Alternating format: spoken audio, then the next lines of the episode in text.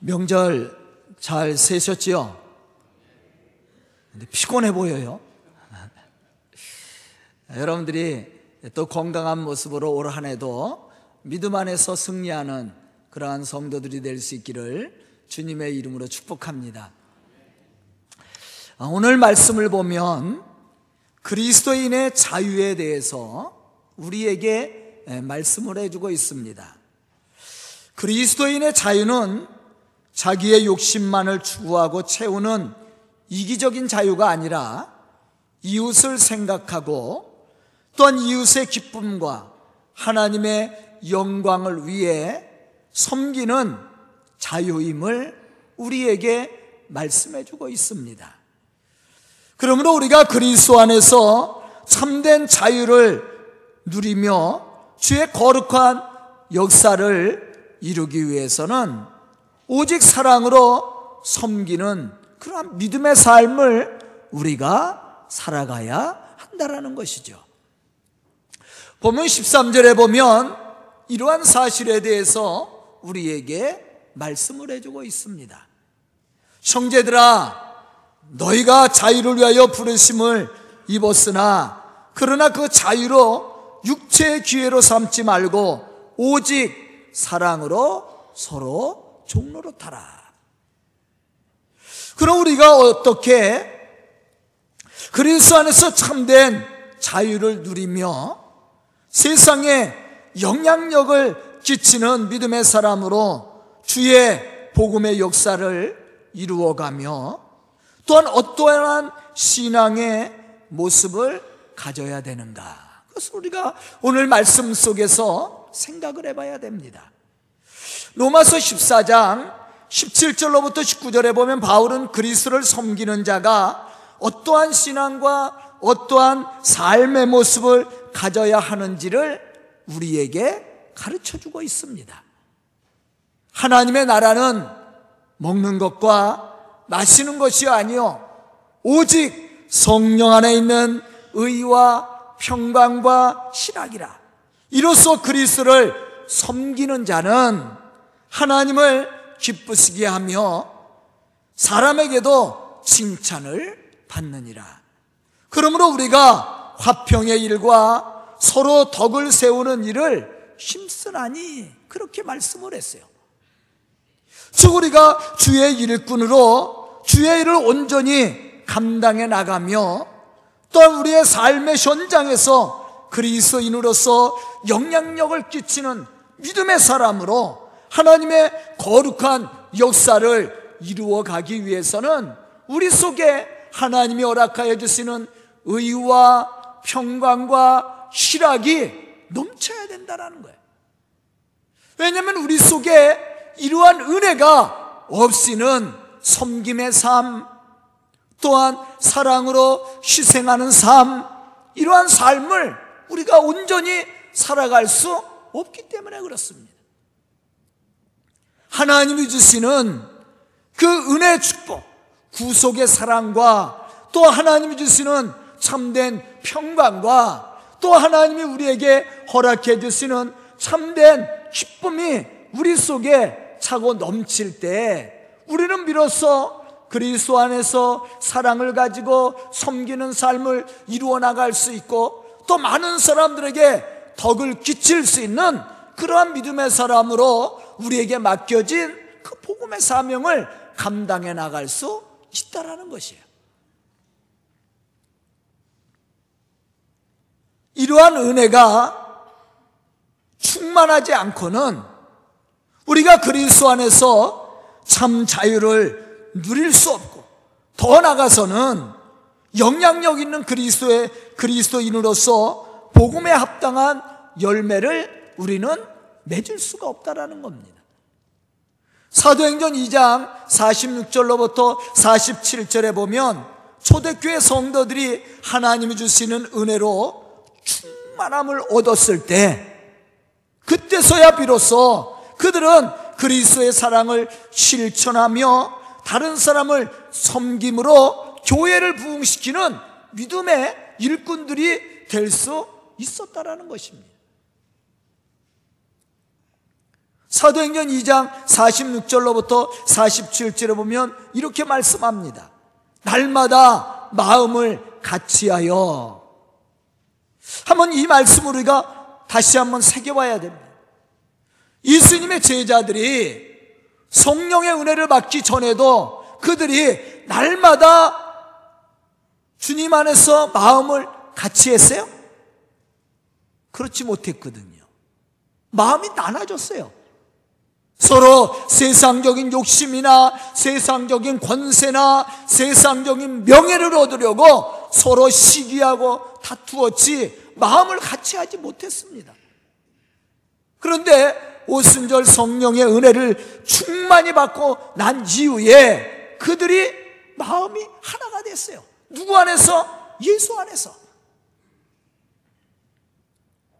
성전에 모이기를 힘쓰고 집에서 떡을 떼며 기쁨과 순전한 마음으로 음식을 먹고 하나님을 찬미하며 또 온 백성에게 친송을 받으니 주께서 구원받는 사람들을 날마다 더하게 하셨더라. 이게 초대교회의 모습이에요. 그런데 그들이 이러한 시생과 헌신을 통해 교회를 부흥시키고 많은 사람들에게 영향력을 끼치고 그들을 변화시켜서 하나님의 구원을 이룰 수 있었던 신앙의 모습이 뭐예요? 그것이 바로 하나님이 주시는 은혜가 다시 말하면 오늘 본문 말씀 속에서 바울이 강조하는 것과 같이 하나님이 허락하시는 의와 평강과 희락이 그들 속에 충만했다라는 거예요. 무엇을 통해서? 하나님의 구원을 통해서. 아멘. 성령이 주시는 은혜를 통해서. 그때서야 비로소 그들은 맡겨주신 사명을 감당할 수 있고 또한 사랑의 섬김을 통해 하나님의 거룩한 일들을 감당할 수 있었다라는 거예요. 그런데 그러한 일을 감당할 때 그들이 불평하거나 서로 시기하거나 다투지 않았습니다. 오히려 기쁨으로 그 일을 감당해 나갈 수 있었다라는 거예요.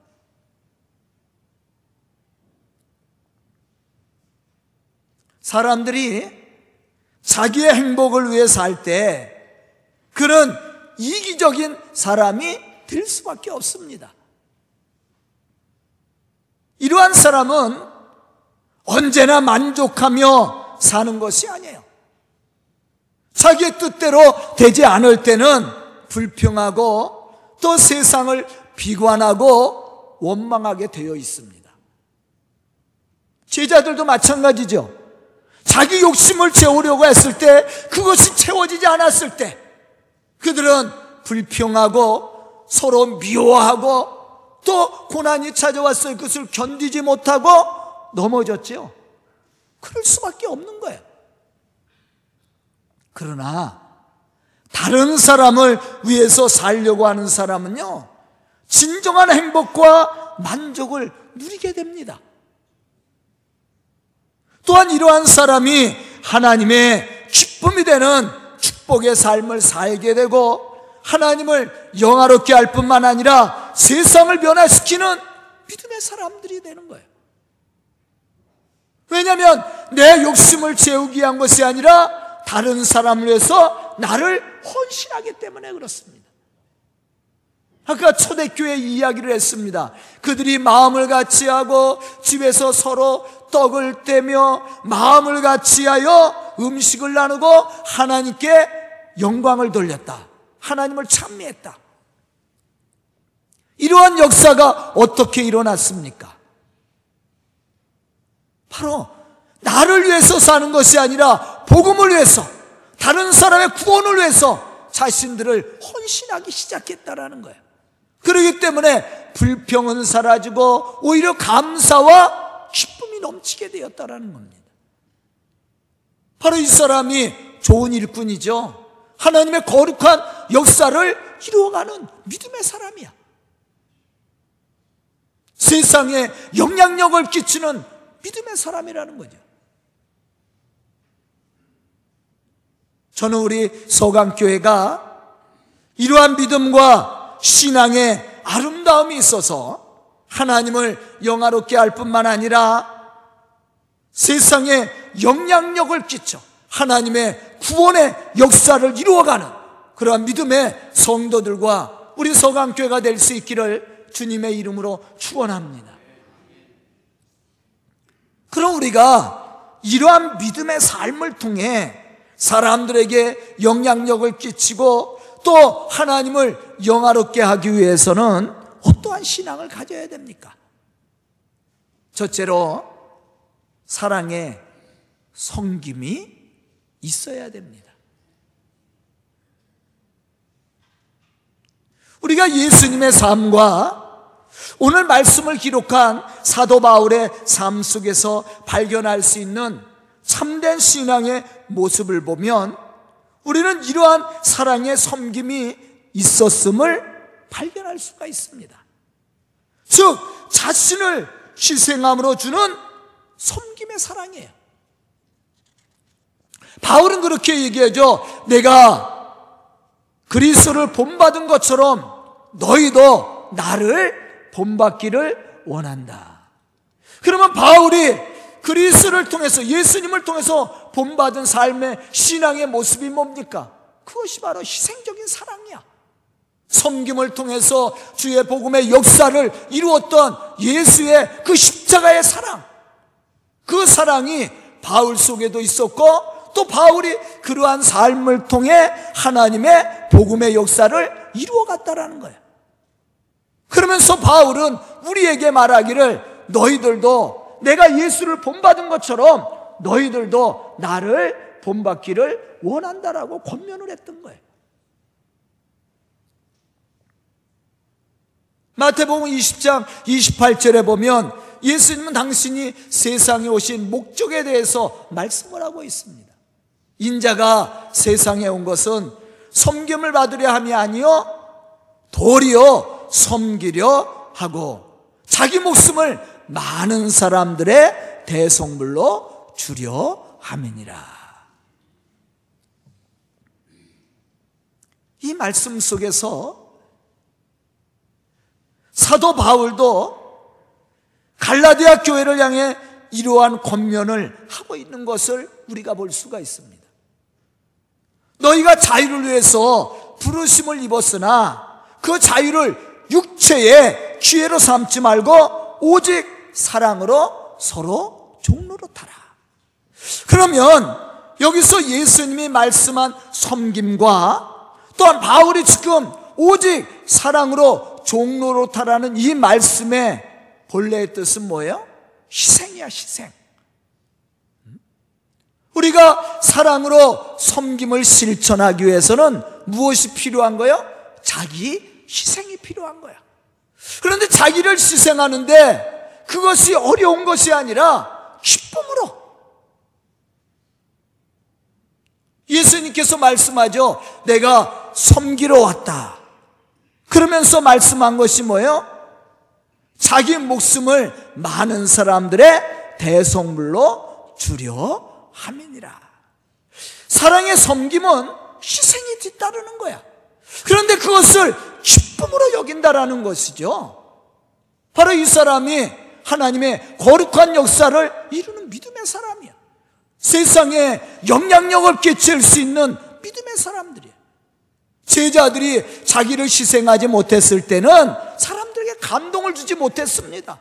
사람들을 변화시키지 못했어요. 그러나 그들이 오순절 역사를 통해서 그들이 자기를 희생하며 자기 것을 나눠주기 시작했을 때 다른 사람을 진정 그리스의 사랑을 가지고 섬기기 시작했을 때 믿지 않았던 사람들이 예수를 영접하고 하나님을 찬미하며 하나님을 영화롭게 했다라는 거예요.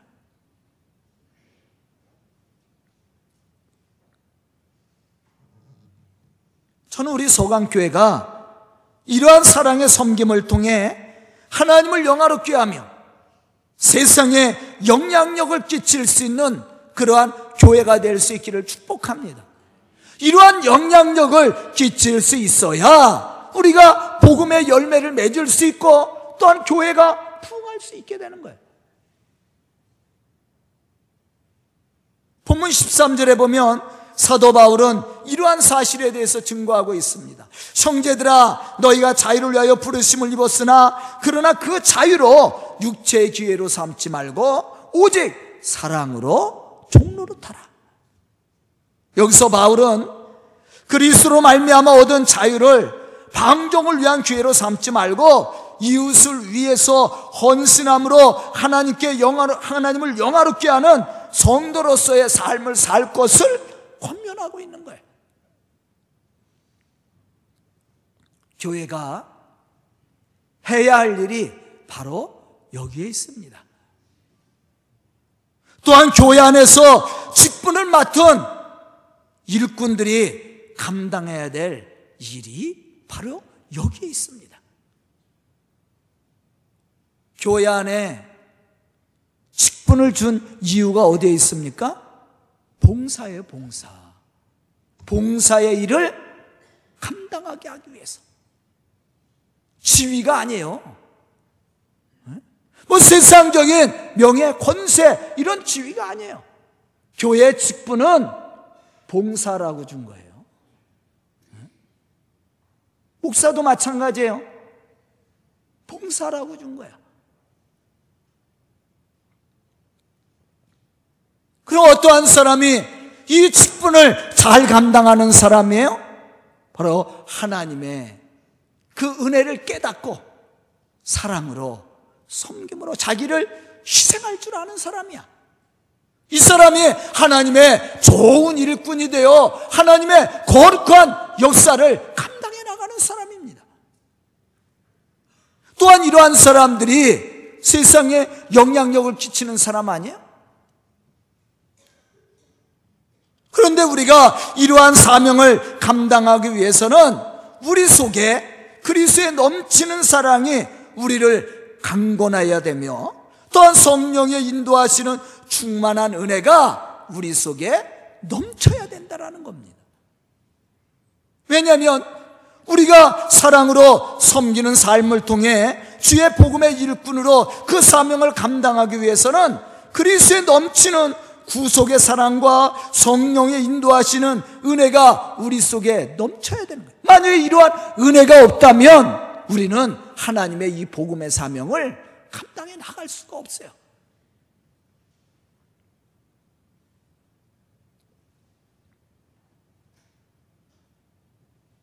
우리가 복음을 증거하고 복음의 열매를 맺어서 한 영혼을 구원한다라는 것.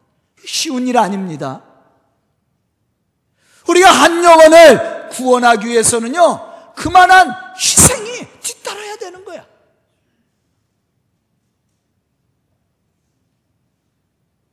자기를 희생하지 않고는 한 영혼 구원하기가 쉽지 않습니다.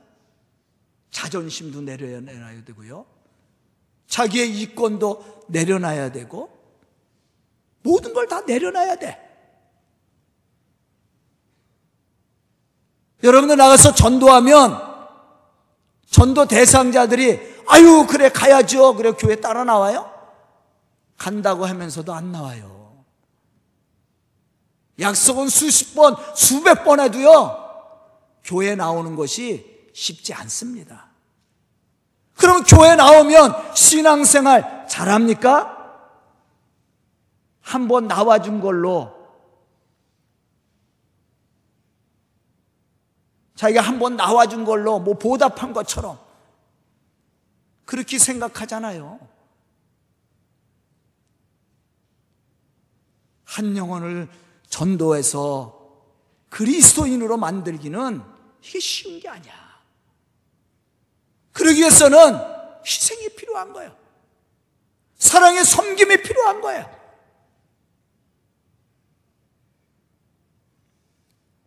저는 오늘 말씀을 듣는 우리 성도들이 이러한 믿음의 사람들이 되어서 참으로 하나님의 구원의 아름다운 열매를 맺어가는 그런 복음의 사람들이 될 수 있기를 주님의 이름으로 축원합니다.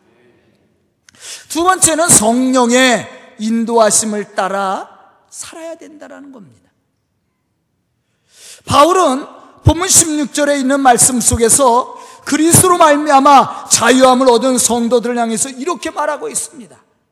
내가 이르노니 너희는 성령을 따라 행하라. 그리하면 육체의 욕심을 이루지 아니하리라.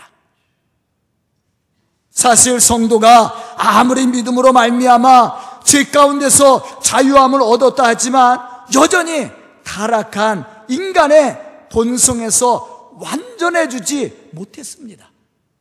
물론 우리가 예수를 믿음으로 말미암아 하나님이 우리를 의롭다고 칭하여 줬어요.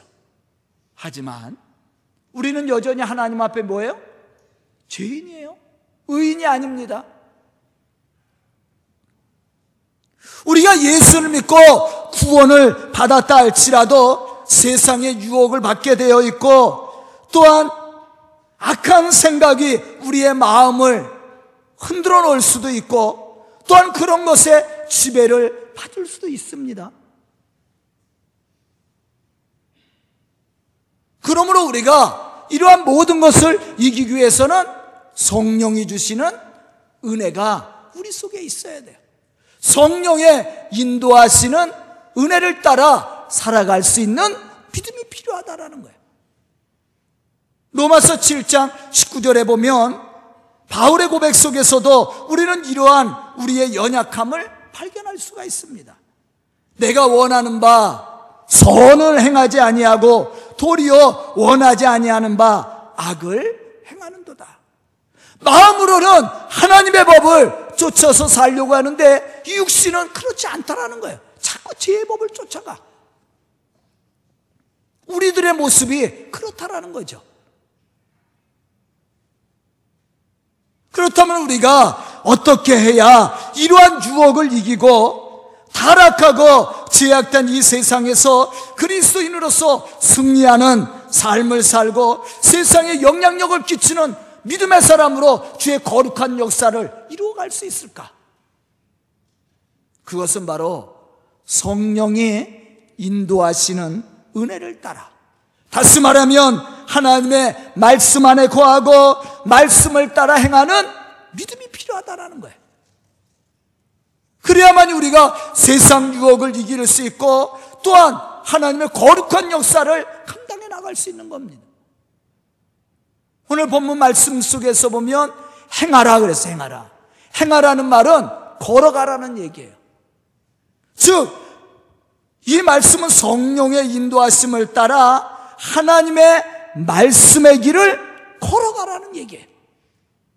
그래야만 우리가 세상을 이길 수 있고 유혹을 이기고 하나님의 거룩한 역사를 이루어갈 수 있게 된다는 말입니다. 고린도전서 2장 13절에 보면 바울은 이렇게 말하고 있습니다. 우리가 이것을 말하거니와 사람의 지혜가 가르친 말로 아니하고 오직 성령께서 가르치신 것으로 하니 영적인 일은 영적인 것으로 분별하느니라. 디모데후서 3장 16절로부터 17절에 보면 또 이렇게 말씀합니다. 모든 성경은 하나님의 감동으로 된 것으로 교훈과 책망과 바르게 함과 의로 교육하기에 유익하니 이는 하나님의 사람으로 온전하게 하며 모든 선한 일을 행할 능력을 갖추게 하려 함이니라. 즉 우리가 성령의 인도하심을 따라 행하고 하나님의 말씀으로 무장하여 그 말씀대로 살고자 할 때 우리는 하나님의 사람으로 온전하게 되고 능히 세상을 이길 수 있고 이러한 유혹을 이길 수 있고 또 하나님의 선한 일을 감당해 나갈 수 있는 능력을 갖추게 된다라는 거예요. 우리가 성경에 보면 많은 믿음의 사람들이 나와 있습니다. 그들이 어떻게 신앙의 삶을 살았습니까? 바로 하나님의 말씀을 따라 살았다라는 거예요. 오순절 사건을 통해서 제자들이 주의 거룩한 역사를 감당해 나가고 세상의 유혹을 능히 이기며 하나님의 거룩한 복음의 역사를 감당할 수 있었던 힘이 뭡니까? 바로 성령이 주시는 은혜를 따라 살았다라는. 우리도 마찬가지예요. 우리가 교회에 나와 있어도 예수를 믿어도 여전히 우리는 죄의 유혹을 받게 되어 있습니다. 이러한 가운데 우리가 하나님의 거룩한 일들을 감당해 나가고 믿음의 사람으로 능히 고난도 이기며 하나님의 복음의 역사를 이루기 위해서는 성령이 주시는 은혜가 우리 속에 있어야 되는 거예요. 바울은 그렇게 얘기하죠. 내게 능력 주시는 자 안에서 내가 모든 것을 할 수 있느니라. 내가 하는 것이 아니라 내게 능력 주시는 자 하나님 안에서 되는 겁니다. 바로 이 사람이 하나님의 거룩한 역사를 이룰 수 있는 믿음의 사람이고 세상에 영향력을 끼칠 수 있는 믿음의 사람. 고난도 느끼 이기며 하나님의 거룩한 일들을 이루어가는 사람이에요. 저는 오늘 말씀을 듣는 우리 성도들이 이러한 믿음의 사람들이 되어서 하나님이 우리에게 맡겨주신 그 복음의 사명을 온전히 감당해 나가는 그러한 믿음의 성도들이 다 될 수 있기를 주님의 이름으로 축원합니다. 세 번째는 복음을 위해 자신을 희생할 줄 아는 믿음입니다. 그러기 위해서는 우리 속에 헛된 욕심이나 자랑을 벗어버려야 돼. 왜 이것은 교만이란 말이야. 이거는 인간적인 생각이요, 인간적인 욕심입니다. 이것을 내려놔야, 이걸 내려놓지 못하면 우리가 하나님의 거룩한 역사를 이루어갈 수가 없습니다. 갈라디아서 5장 25절로부터 26절에 보면 이렇게 말씀하고 있습니다. 만일 우리가 성령으로 살면 또한 성령으로 행할지니 헛된 영광을 구하여 서로 노엽게 하거나 서로 투기하지 말지니라. 예수 그리스도로 말미암아 제사함의 은총을 받고 죄에서 자유함을 얻은 성도들이 추구해야 될 바람직한 삶의 모습 중에 하나가 헛된 영광을 구하지 않는 것과 투기하지 않는 거예요. 여기서 헛된 영광이란 하나님의 뜻과는 상관없이 자기의 유익과 욕심을 채우기 위해 취하는 세상적인 외적 욕구를 의미합니다. 갈라디아서 5장 19절로부터 21절을 보면 이러한 사실에 대해서 자세하게 열거하고 있어요. 그런데 이러한 일을 행하는 자들은 하나님의 나라를 유업으로 받을 수 없다라고 말씀하고 있습니다. 그렇다면 사도 바울은 헛된 영광을 구하는 자들의 공통된 모습을 어떻게 규정하고 있습니까? 갈라디아서 5장 26절에 보면 이렇게 말씀하고 있습니다. 서로 노엽게 하거나 서로 투기하는 것이다. 이 말은 말씀대로 살지 않으면서도 허세를 부리고 남을 멸시하고 시기하고 미워하는 것을 의미합니다.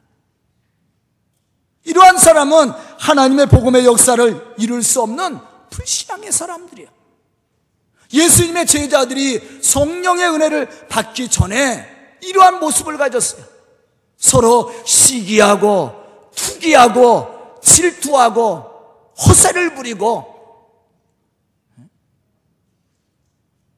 자기가 최고인 것처럼 허세를 부리고 헛된 영광을 구하고 이게 제자들의 모습이었단 말이에요. 그런데 그러한 허세를 부릴 때 그들이 복음의 사명 감당했습니까? 세상에 영향력을 끼치는 믿음의 사람으로 주의 복음의 역사를 이루었습니까? 그렇지 못했어요. 오순절 사건을 통해서 하나님이 주시는 구속에 참된 은혜를 깨닫고 이러한 허세나 이러한 헛된 영광이나 이러한 시기하는 마음, 미워하는 마음, 투기하는 마음을 내려놓고 자기의 것을 가난한 자들에게 나눠주고 섬기기 시작했을 때 그때서야 비로소 복음은 열매를 맺습니다. 또 그러한 제자들이 담대히 세상을 향해서 복음을 증언했다라는 거예요. 그런데 그들이 나가서 복음을 전했을 때 수많은 사람들이 가슴을 치며 회개하고 돌아왔다라는 사실이에요. 그렇다면 베드로가 설교할 때 3천 명씩 회개했다고 그랬는데 베드로가 설교하는 능력이 있어서 그렇습니까? 물론 그 말씀에 능력이 있었어요. 그 능력은 무엇입니까? 그들의 삶의 모습이었다라는 거예요. 입술로만 고백하고 입술로만 선포하는 것이 아니라 그들이 그러한 희생적인 삶, 헌신적인 그런 믿음의 삶을 살았다라는 것이죠. 그때서야 사람들이 그들의 삶을 보고 그들이 전하는 말씀을 듣고 회개하고 돌아왔다라는 거예요. 그게 초대교회 부흥입니다. 오늘 말씀 속에서 바울이 우리에게 권면하는 말씀도 여기에 있습니다. 본문 17절에 보면 이렇게 말씀하고 있습니다. 육체의 소욕은 성령을 거스리고 성령은 육체를 거스리나니 이 둘이 서로 대적함으로 너희가 원하는 것을 하지 못하게 하려 함이니라. 그럼 하나님의 거룩한 복음의 역사를 이름으로 세상을 변화시켜가는 믿음의 사람은 어떤 사람입니까? 그것은 복음의 참 은혜와 축복을 알고 자신을 희생하며 헌신할 줄 아는 믿음의 사람이야. 이 사람이 세상에 영향력을 끼치는 믿음의 사람으로 주의 거룩한 이 복음의 역사를 감당해 나가는 사람이라고 할 수가 있는 겁니다. 예수님의 그 십자가의 희생이 많은 사람들을 변화시킨 것처럼 세상을 변화시키는 믿음의 사람은 복음을 위해서 자신을 희생할 줄 아는 복음의 사람임을 우리는 분명히 알아야 됩니다. 저는 오늘 말씀을 듣는 우리 성도들이 이렇게 성령이 주시는 믿음의 열정과 사랑의 섬김을 통해 맡겨주신 이 복음의 사명을 능히 감당해 나가며 또 세상령의 세상에 영향력을 끼치는 믿음의 사람으로 주의 거룩한 이 복음의 역사를 구원의 역사를 이루어가는 그런 믿음의 성도들이 다 될 수 있기를 주님의 이름으로 축원합니다. 기도드리겠습니다. 은혜로우신 아버지 하나님 감사와 찬송을 드립니다. 이 시간 말씀 듣고 결단한 우리 성도들 믿음의 사람으로 부족함이 없도록 인도하여 주시고 복음의 영향력을 끼칠 수 있는 믿음의 사람들로 세움을 받아 주의 거룩한 복음의 역사를 감당함으로 교회를 붕시키고 하나님의 복음의 역사를 이룰 수 있도록 축복하여 주시옵소서 예수님의 이름 받들어 축복하며 기도드리옵나이다. 아멘.